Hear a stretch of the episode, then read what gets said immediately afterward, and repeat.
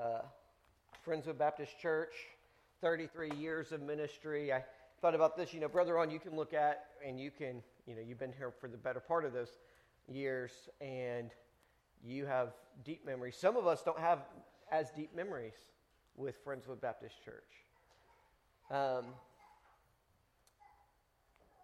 so here's what I would say is I think it's necessary for us to think um, how God's impacted our life through this ministry. And when we talk about this ministry, what are we talking about, right? My preaching. I'm just kidding. we know better than that, right? I mean, come on. You think about when you, you walk in and you've got to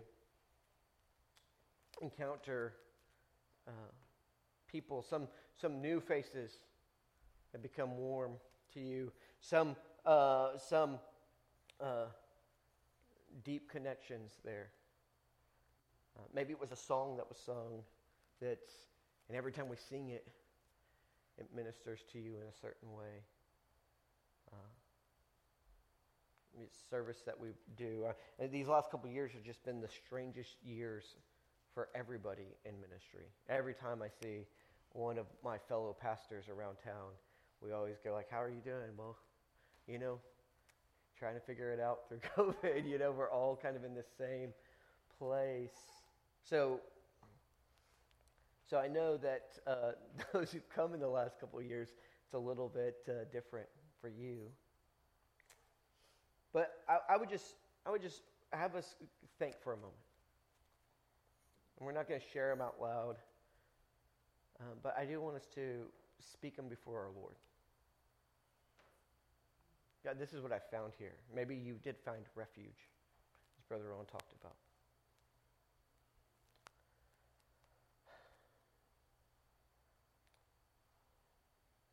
Maybe you were beat up a little bit. Maybe you found a rescue here. And again, it's not through this church in particular, it's through the Holy Spirit of God as He works through His people. And trust me, if the Spirit can work through us, He can work through anybody.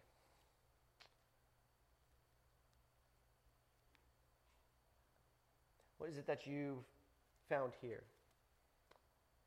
And don't get me wrong, this is not the only church on the block. I am glad for that fact. I'm glad that we are part of a community that has so many healthy, vibrant churches around. Stand on the Word of God, support good endeavors in the name of Jesus. And, and, we're part of the broader community outside of just Friendswood. I mean, think about throughout Texas, throughout our nation, throughout our world. We are not alone in this by any means.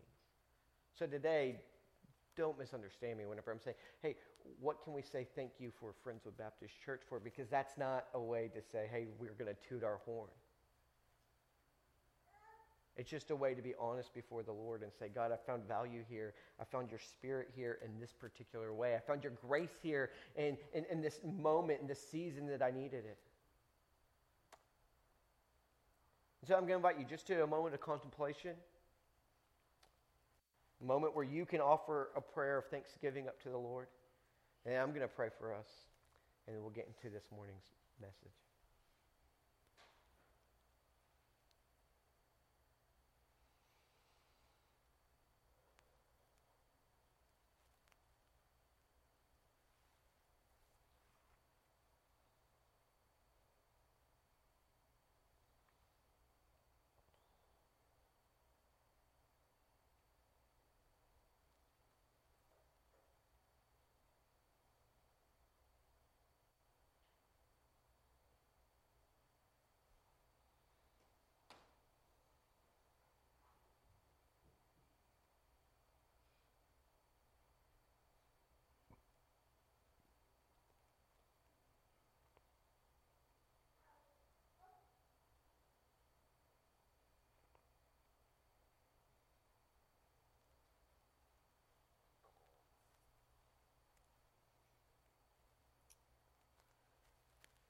You're still praying, offering your praises, your thanks, your gratitude, or even still processing, Don't let my prayer interrupt yours. Lord God, I come to you right now, and Lord, I. I thank you for who you are. God, I, I think about Friendswood Baptist Church, and I cannot, I don't know anything beyond it. Much. Mom leaned over while we were singing and said, How old were you when we moved here? Five years old. This building, this space has been a part of my life.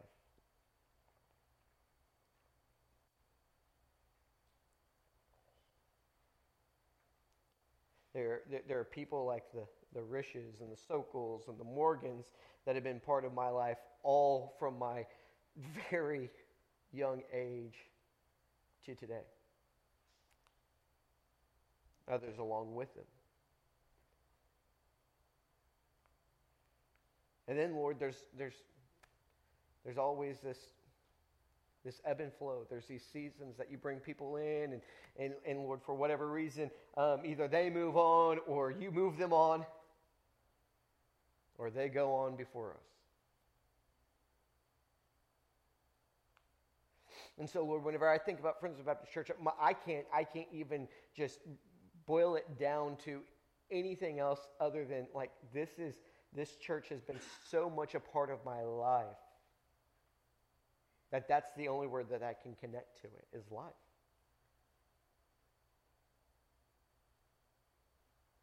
And I thank you for it. Lord, for my brothers and my sisters who've lifted up thanksgiving and prayer, celebrating you, for what they've been able to find here, what they've been able to find from you through this congregation, Lord. I lift up those praises and those thanksgivings and those gratitudes with them. Lord, as we look out beyond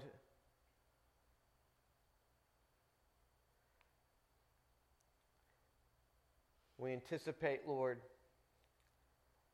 more days where you are going to provide, where you're going to sustain, where you're going to invigorate us and fill us so that we can do continue to do the work that you've called us to do. I pray that today we would seek you for just that vision and that equipping, that strength that we need. Lord, I pray and I ask that today, as we are gathered here, that you will be very, very present with us. That you speak to us, minister to us, comfort us, Lord. Keep us. Lord, I do pray for those who are not gathered in this space, those who are gathered live stream.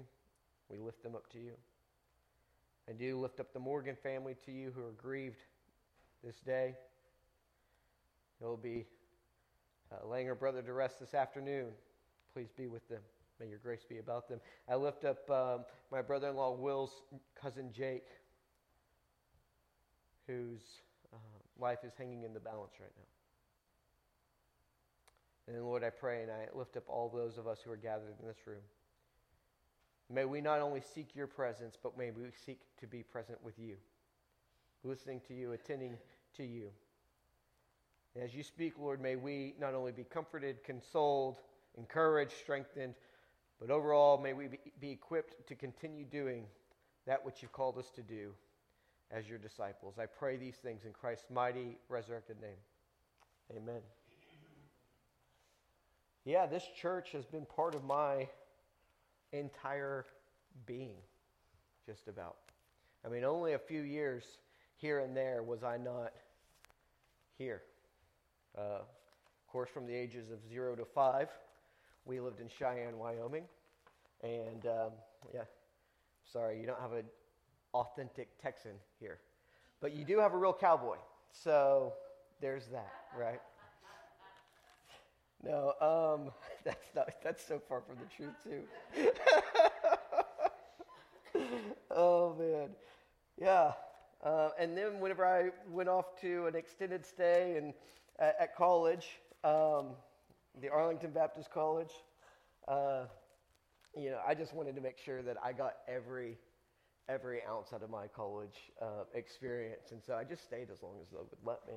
Um, and until they would give me my degree, you know. so I, I, stayed for a while, but but while I was there from 2001 to 2007, I lived up in the Dallas Fort Worth area, and uh, was part of a local New Testament body up there because we believe in the local church, um, and so um, and so you know during those years I was I was I was fully living there, fully invested there, and, uh, and still had my fellowship here at Friendswood Baptist Church. But it wasn't until I came back in January of 2007 um, that, uh, that it was like, hey, I might be here for the rest of my life. It's kind of funny because I would have never thought that. In college, my dad and I, we actually joked about this a little bit. Uh, a couple years before um, I moved here, uh, he said, You need to start thinking about what you're going to do when you graduate.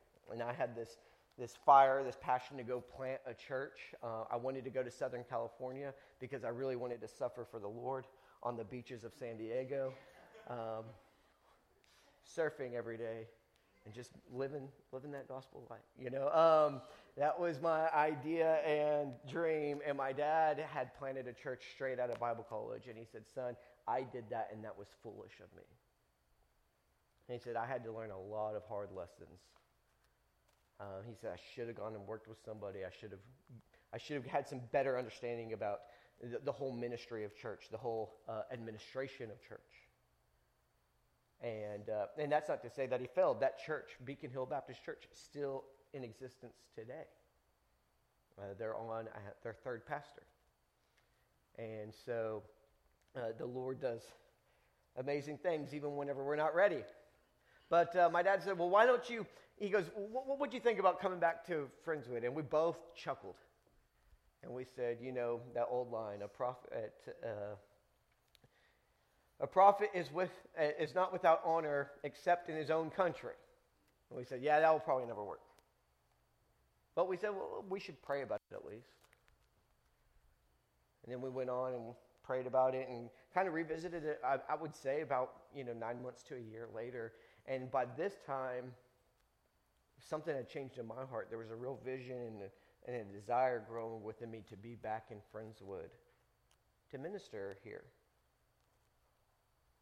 Um, and so, um, so yeah, we, we set it up, and uh, and I was coming home, January of 2007, and I was starting to work uh, for the Friendswood Baptist Church, and uh, everything was very ill defined. We had not had any like really technical conversations about what my job or duties or responsibilities would entail or what my living arrangements would be but i did find out that my parents couch was still available to me. So uh, that's where i lived for a little bit whenever i first got back. And uh, yeah why not my bedroom? Yeah why not my bedroom mom? I know. She'll answer to you that later. yeah. So anyways, all this to say is, I didn't think I was going to come back. Came back. Of course, sad history with my father is that uh, a year into me working with him, and by this time, it's really pretty clear to both of us that, like, hey, I probably have some some time and some space here. And, and my dad's even already thinking at this point. He goes, man, I could see us working alongside each other for a few years and kind of uh, you know letting him get his feet wet. You know, um, you know maybe the next ten years or so. My dad thought you know, and then my dad might retire, and then it might just be one of those things where I was able to um, be called as pastor here. We're already kind of having those kind of thoughts, not not really deep conversations about them, just just fleeting thoughts about it. And then my dad passes away. And at that point, I'm going, I love this church and I want what's best for this church, but I don't know what's going to go on. Church calls me as interim pastor.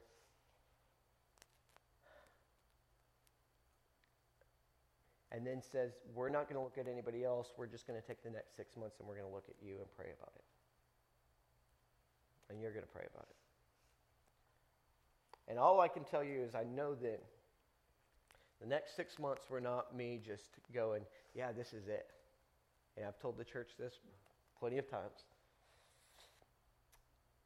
The next six months was a lot of me going, yeah, I think this is it, but also a lot of me going, I'm not so sure.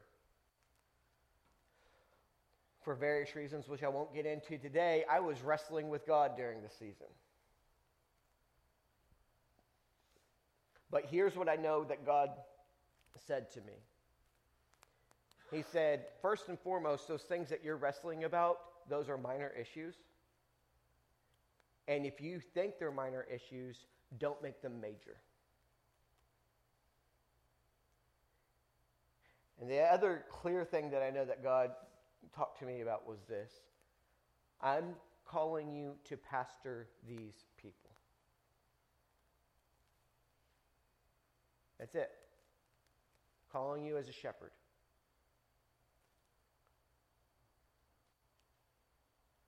And God could have gotten anybody else. And he should have probably gotten somebody else. But I do know this. He said, I'm calling you, and if you don't answer the call, who is going to answer the call?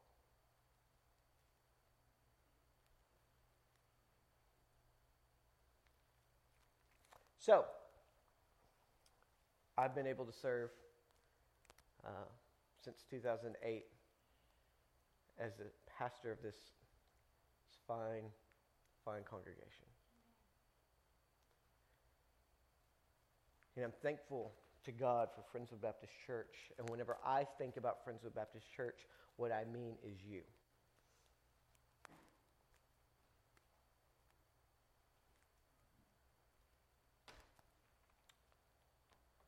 You people who are now. There were others before you, there are others still yet, there are others still yet to come. But I'm thankful for the for you. I tell everybody this. Brittany was 19 whenever I became pastor. Or no, she had just turned 20. So sorry, she was not a teenager anymore. I was 25. Yes. Yes. I'm that much older than Brittany. Okay. We were kids, babes. And I tell everybody this I said, Our church called me to pastor, called us to serve and to lead, knowing that we were young and giving us the grace that is necessary for us to grow.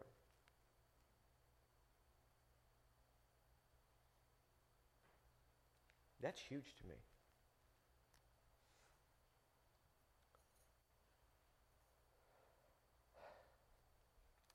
And we've had uh, such a such a beautiful time with Friendswood Baptist Church. And today, I just want to say thank you. Thank you for being faithful to our Lord.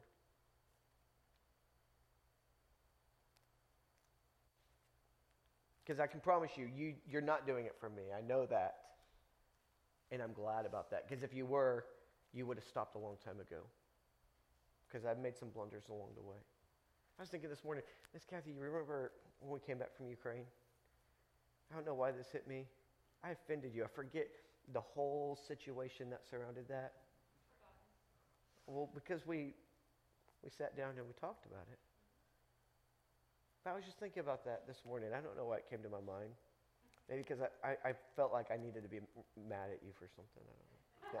Yeah. No, you know what it was? Why I thought about it? Because I thought that's what the church is.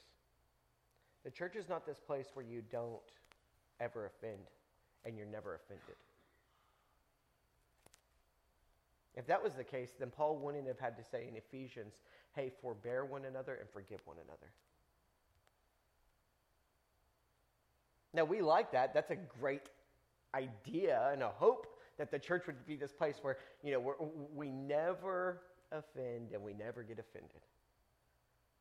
But what I love about that is that was an offense. I did offend you. And you were faithful to receive an apology and to offer forgiveness. See, whenever I'm talking about faithfulness, I'm not just talking about your, your, your bottoms being in the pews, right? See, because faithfulness is beyond that in the gospel. See, faithfulness has to do with our character that we live by. Now, we could, we could reduce it down all day long to numbers, to, to, to your attendance record. Oh, they're faithful. They show up every Sunday. You know, this, this world over, there's people who show up every Sunday who are not faithful to Jesus Christ. Now, I want you to think about that, just this idea of what true faithfulness looks like. In part, I, I just have this on my heart, my mind, because, you know, we're going to partake in, in this meal today and not in a barbecue meal today because COVID has changed everything.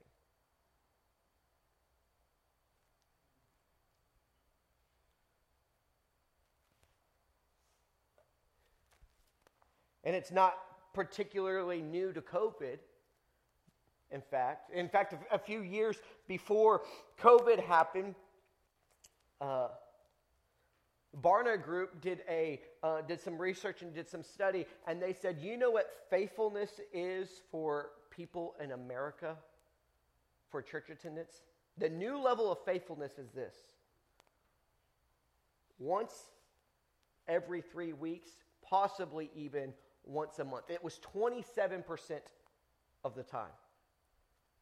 And you go, well, what's, what's going on? Do people not love Jesus anymore? Look, I look around and I talk to people, and, I, and, I, and, I, and I'm close friends with people who go, they love Jesus, they pursue Jesus, they serve Jesus.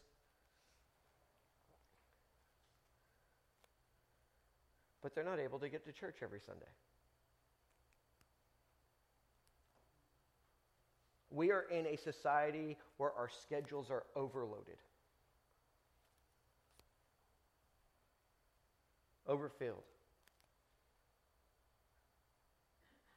Everything is at our fingertips, everything's at our disposal.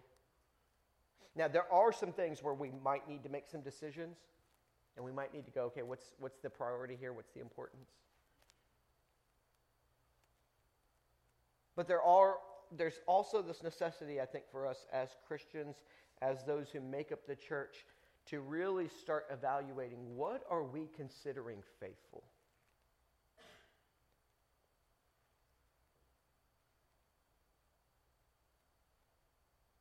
And I think there's enough, there is enough evidence of what we've seen come out of some churches over the last few years where they were faithful Sunday morning, Sunday night, Wednesday night.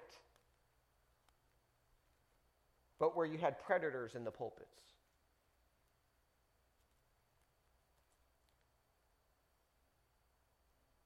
And because people were worried about faithful attendance and they weren't worried about faithful character, they did not hold those people accountable. And so sometimes I think we can look around and we can go, what's going on with all this kind of this, this, this seemingly, you know, COVID has caused it, but even before COVID, where people are just, they're not, they're not as dedicated or as faithful as they once were to church.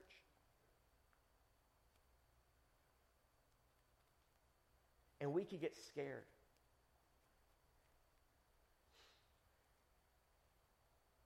What, what, what does that mean?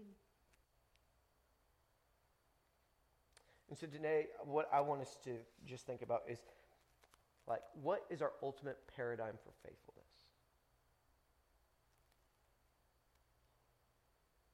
And as I've already alluded to it, I believe that faithfulness, while it may involve being here, showing up, gathering, assembling. It does involve that. That is not the metric. Faithfulness is the character that you and I embody and employ each and every day.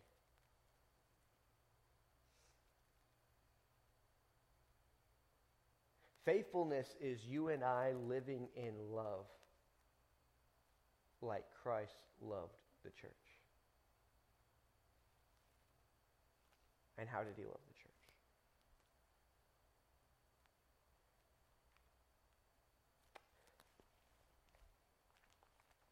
I come to this thought by reading Revelation chapter number 19.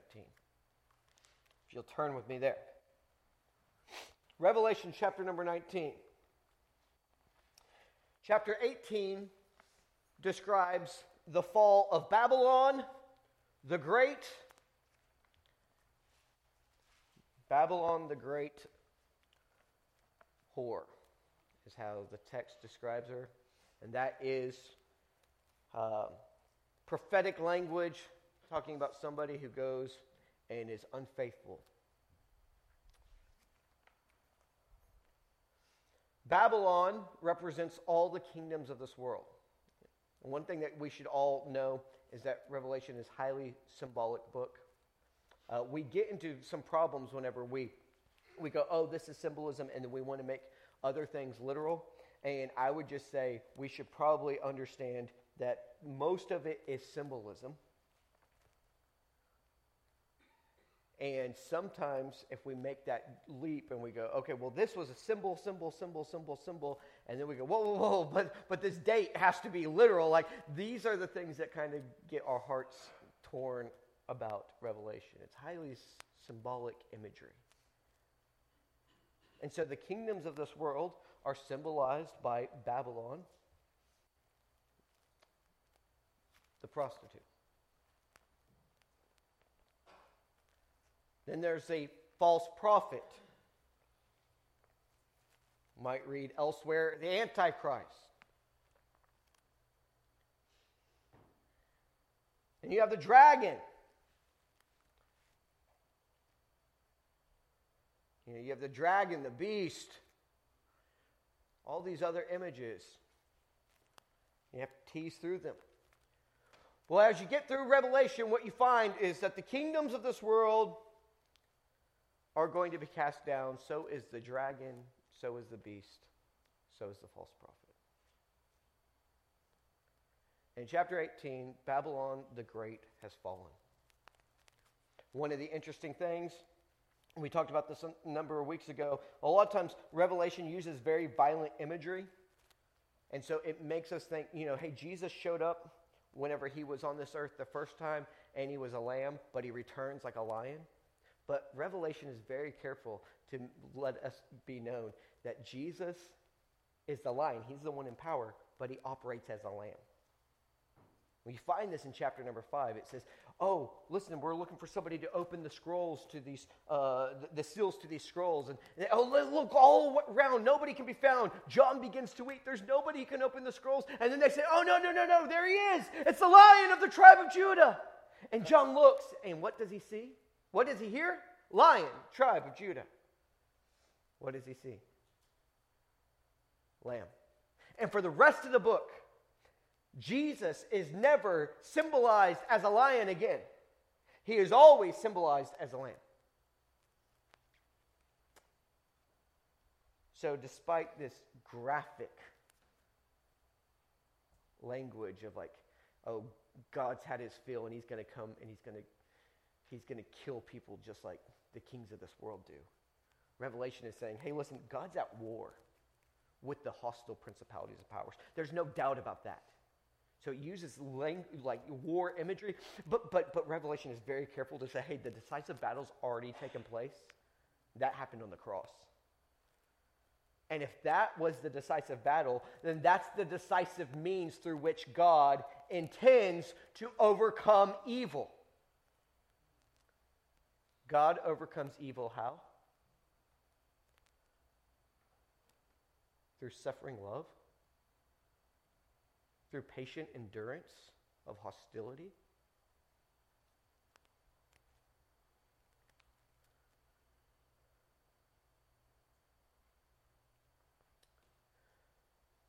One of the ways that you can get this is every time that you find out, like that the Babylon's fallen, or even after the, the writer comes in chapter 19 and it says he's you know on this war horse and he comes in we talked about how he's already dipped in blood before he, he gets to the battle so there's something that we have to figure out there but also that like that the, the sword that comes out uh, that he's holding is not a sword that he's wielding in his hand, but it's a sword that comes out of his mouth. And we know that Scripture is filled with this imagery that, that whenever you talk about the sword coming out of the mouth, what you're talking about is truth.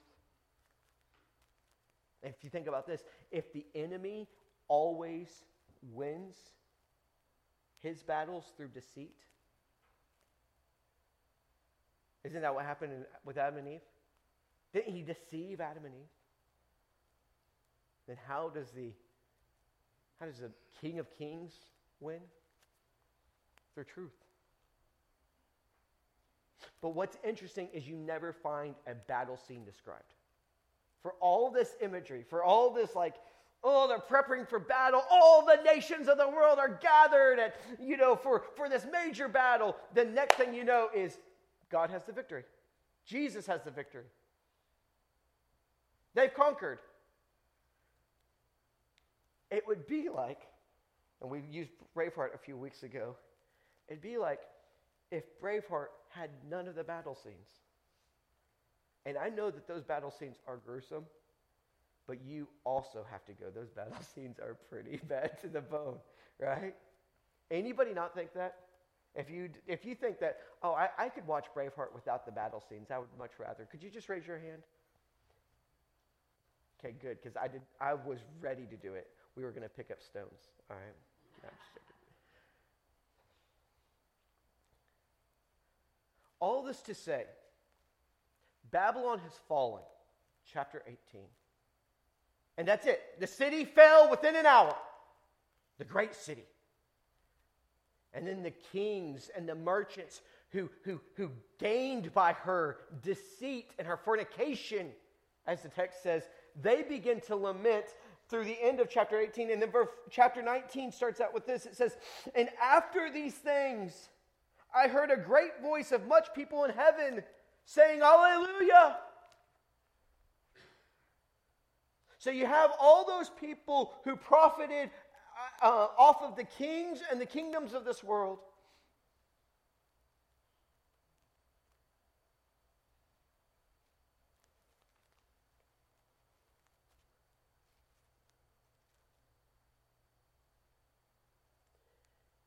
They're lamenting. And then you hear this other voice. And it begins to, he begins to hear this other voice, and it says, There is much people in heaven singing, Alleluia. Praise, praise. Salvation and glory and honor and power unto the Lord our God, for true and righteous are his judgments, for he has judged the great whore which did corrupt the earth with her fornication and he hath avenged the blood of his servants at her hand. And again they said, Alleluia. And her smoke rose up forever and ever. And the four and twenty elders and the four beasts fell down and worshiped God that sat on the throne, saying, Amen, Alleluia. This takes you right back into chapter number four. Right back where, where, where, where the, the, the beast and the elders are all falling down. All the creatures in heaven are falling down, worshiping the Lord. And a voice came out of the throne saying, Praise our God, all ye his servants, and ye that fear him, both small and great. Who's the voice that comes out of the throne, I wonder? Hmm. And I heard, as it were, the voice of a great multitude and as the voice of many waters, and as the voice of mighty thundering, saying, Alleluia, for the Lord God omnipotent reigneth. Let us be glad and rejoice and give honor to him, for the marriage of the Lamb is come, and his wife hath made herself ready. And to her was granted that she should be arrayed in fine linen, clean and white, for the fine linen is the righteousness of the saints. And he said unto me, Write, Blessed are they which are called unto the marriage supper of the Lamb. And he said unto me, These are the true sayings of God. I told you that I wanted to evaluate what faithfulness we were called to.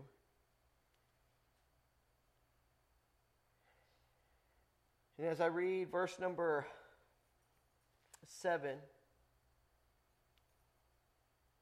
says, Let us be glad and rejoice and give honor to him, for the marriage of the Lamb is come, and his wife hath made herself ready.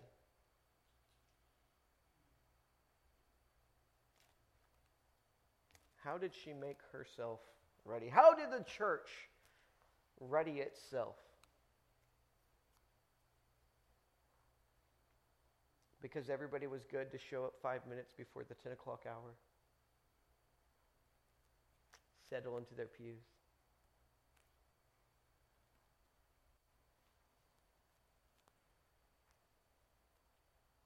Earlier on in Revelation, it says that they overcame him, or that they would overcomers through the blood of the Lamb and the word of their testimony.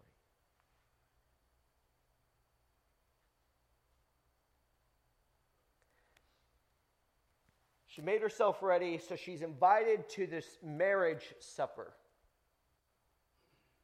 Vernard Eller says that John likely has in mind the Lord's Supper whenever he's writing this. Because if you remember in Luke, chapter number 22, when Jesus instituted the Lord's Supper during the Passover meal, Jesus said, I have a great desire to eat this meal with you. I've always wanted to eat this meal with you. I'm ready to eat this meal with you, but I'm not going to eat this meal with you again until I come in my kingdom and my glory. And so the church has always been invited to partake of this meal remembering what Jesus had done and anticipating what he would be doing. That he had come, that he would come again.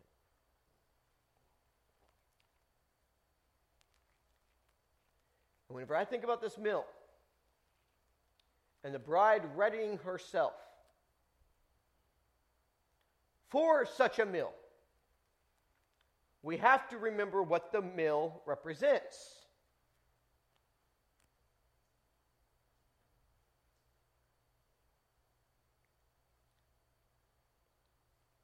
There's a lot that went on on the cross.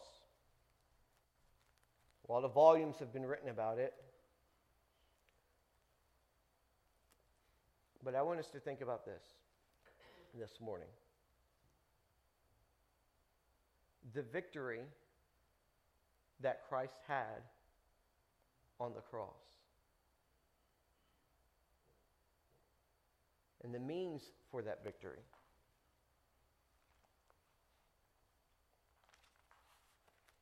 Matthew Fleischer writes The cross is where Jesus endured the worst evil could do to him without straying from the way of love. Jesus triumphed over evil by always loving until the very end.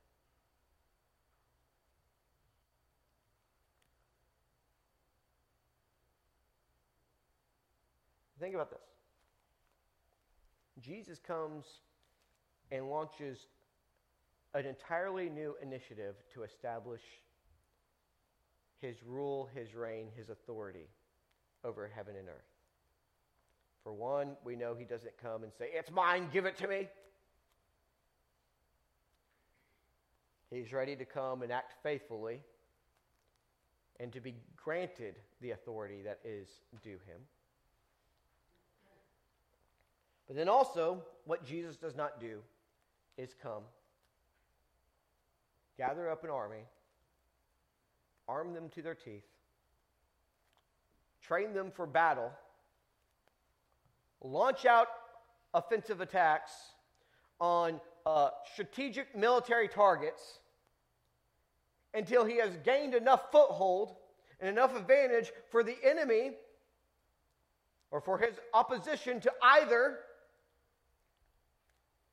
seek a treaty and withdraw from battle or to rouse his enemy to some great battle in which he could finally slaughter them all. No, Jesus came, and against those expectations, Jesus came and he taught people to love their enemies.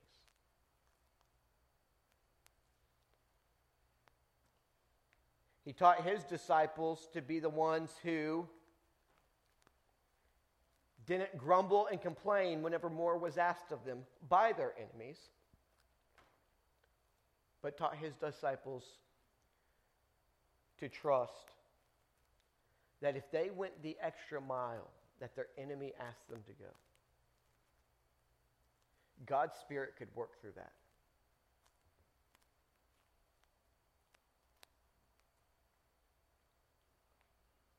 God's Spirit could come in and be transformative through that rather than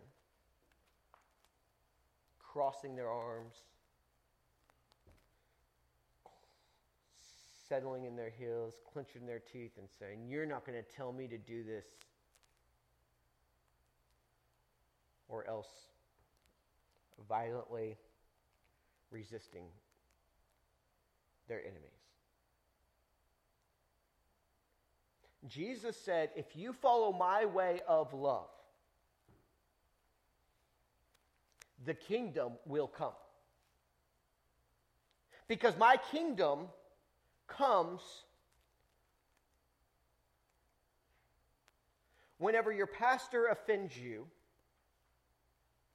and you don't go to social media and say, My pastor offended me.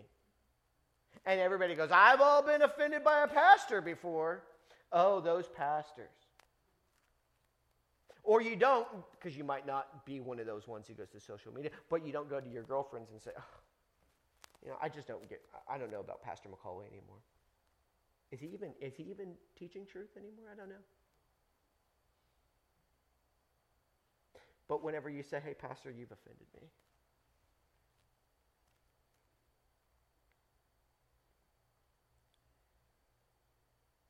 Now, let me just ask you what would happen if, if that didn't happen that way? And I'm sorry I'm using you, this instance so much. It's the only time I messed up, so I just have to. just joking. no, it's just so ample.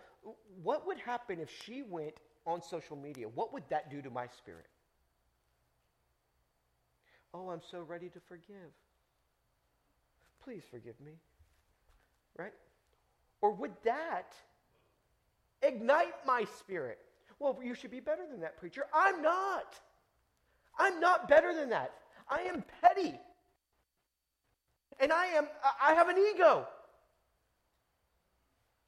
And I will fight against that and I will resist th- those urges, but they are there. I'm not going to deny that they're there. And so if she came and she started talking bad about me behind my back, if she launched, launched a counterattack to me because I offended her, guess what that would stir, uh, stir up?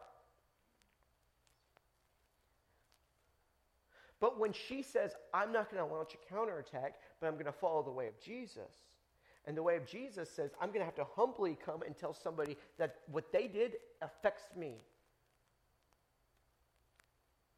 And it hurts me. That's a, an act of humility. Right? Because you're not supposed to have power over me. You're not supposed to affect me, Kyle. I shouldn't be bothered by you and how you think about me because I should be better than that. I'm not, right? he gets it. So it's an act of humility, humble love that she would come to me and say, Hey, listen, I love you, Pastor. And what you did affected me. And that invites me into a moment. How dare she ever be uh, offended at something that her pastor, God's high servant, did to her? How many pastors have gone that route?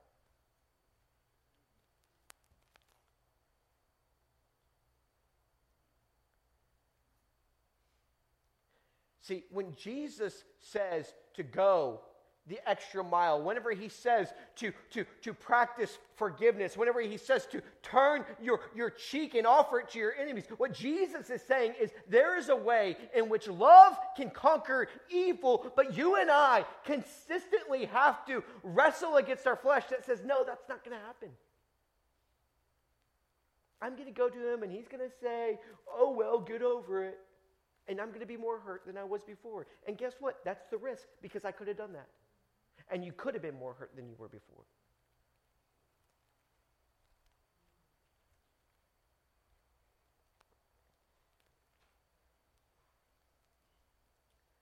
Jesus never Jesus never turned to the same tactics that his enemies used against him.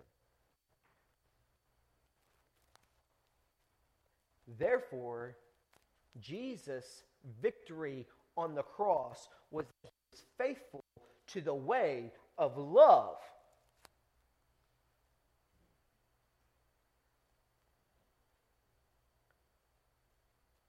So, whenever I think about us readying ourselves for the marriage supper of the Lamb,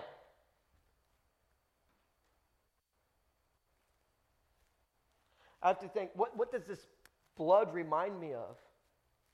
It's not just blood that was poured out for me, it was blood that was poured out to show me the way. It wasn't just a body that was broken for me, it was a body that was broken to show me hey, your body might be broken too.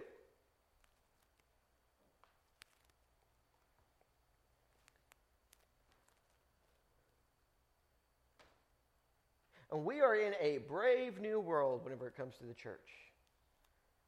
And for 33 years, we could say pretty much church looked like this.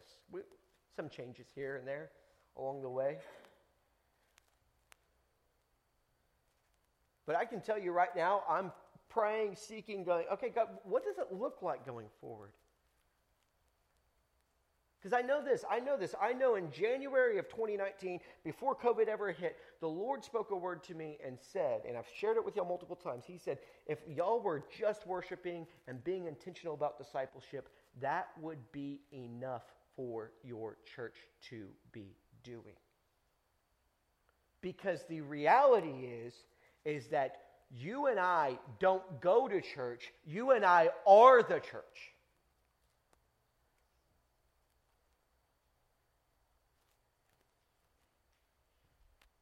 And so, where our faithfulness is involved primarily, it is the character that you and I choose or resist each and every day. And it's the character of Jesus Christ. And it's trusting in his means to overcome evil. By the way, you might not have any hostile forces at your door, but you might be thinking, you know what I'm trying to fight each and every day? I'm trying to fight these temptations, these base temptations towards, you know, addictions or different things like that. All you know, all the things that we say that we all know that you're not supposed to do, right? Um, here's what I would say even against that, Jesus comes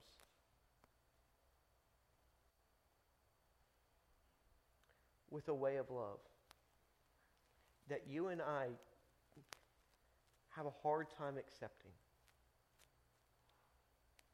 Rather than Jesus saying, these things are, he will say, these things are gross. They're not right.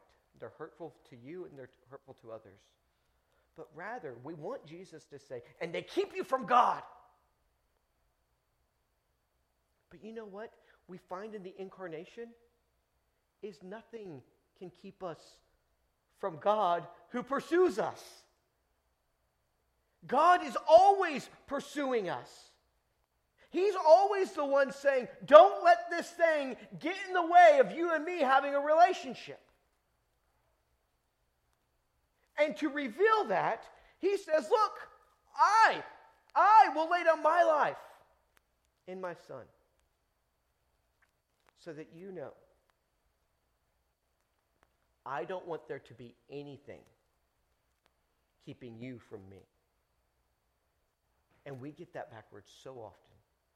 We think God's the one saying, Stay away from me, you sick sinner. But we're the ones who go, God must not want to be with me, the sick sinner. And God's going, Hey, I came to rescue sinners. God's going, I'm the doctor. You're the patient who needs fixed. How can you get fixed if you don't come see the doctor?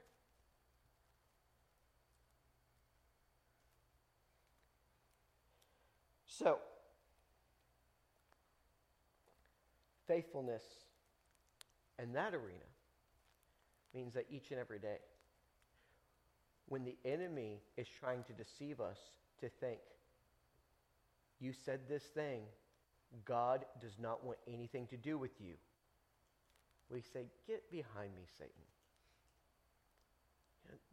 the crazy thing about my God is that Adam and Eve went and hid in the garden, and he went and found them. And he went and clothed them. Don't lie to me about him. We didn't have to go up to heaven and say, Jesus, come, we need a rescue plan. Jesus said they can't do this for themselves because they keep thinking. Their meager angry, hostile, violent, vindictive ways that my kingdom's going to come. Never going to come that way. And they won't get it. So I got to show them.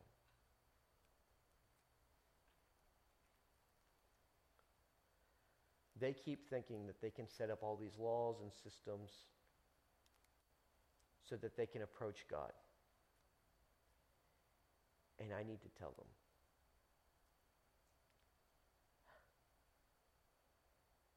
God came to dwell with you.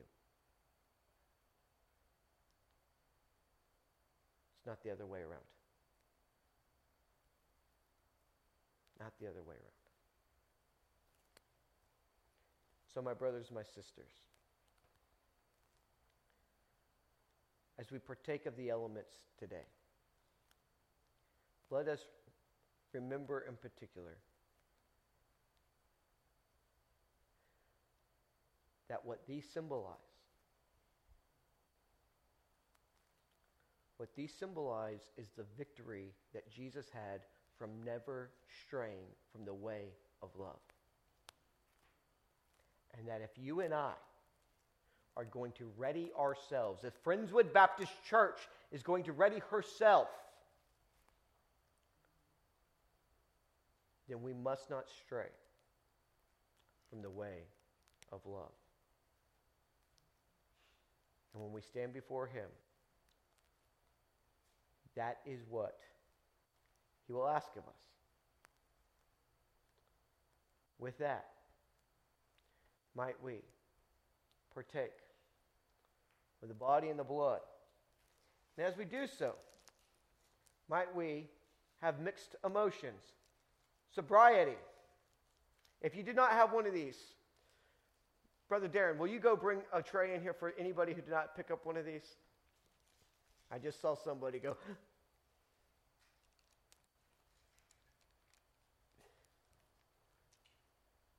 if you don't have one, just put your hand up.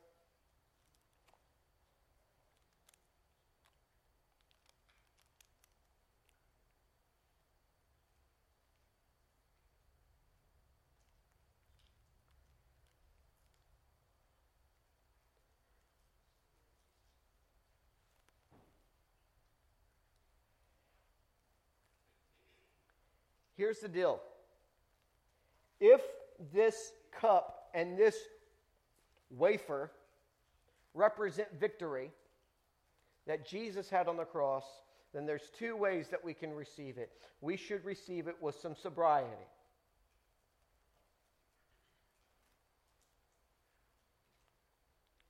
Because he went the way that nobody had gone before him to pave the way for all of us to follow him. That's a sober thought. But we should also do it with great lively celebration in our hearts. As Paul says, Colossians, through the cross,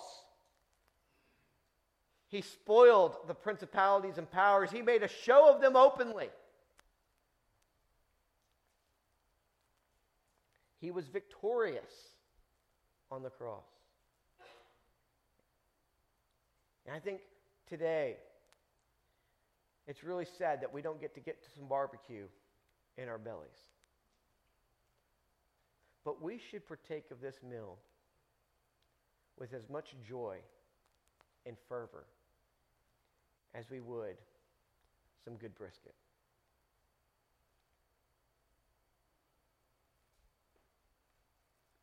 And also, I think this should anticipate that marriage supper of the Lamb. And I don't imagine that you're going to get a stale, stale styrofoam like wafer and some Welch's grape juice on that day. I imagine that we're going to have a spread laid out for us, and it's going to take us quite a few days of returning to the table with new plates each time we do and loading up. And so, as we anticipate as we look back and we celebrate what Jesus has done and we anticipate that future day, might we partake of these elements with a sense of great joy and great gratitude? Jesus said, This is my body, given for you. And all of us say, Thank you, Jesus. Let's eat.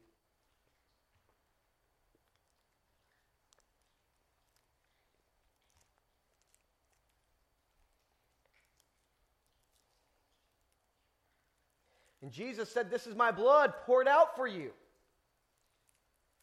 Let's think about it. He did this as a willful, voluntary offering for us. Could you imagine if we were like Peter? Oh, no, not for me. If my blood's not poured out for you, you can't be rescued. Then give me all your blood, Jesus. Thank you, Jesus.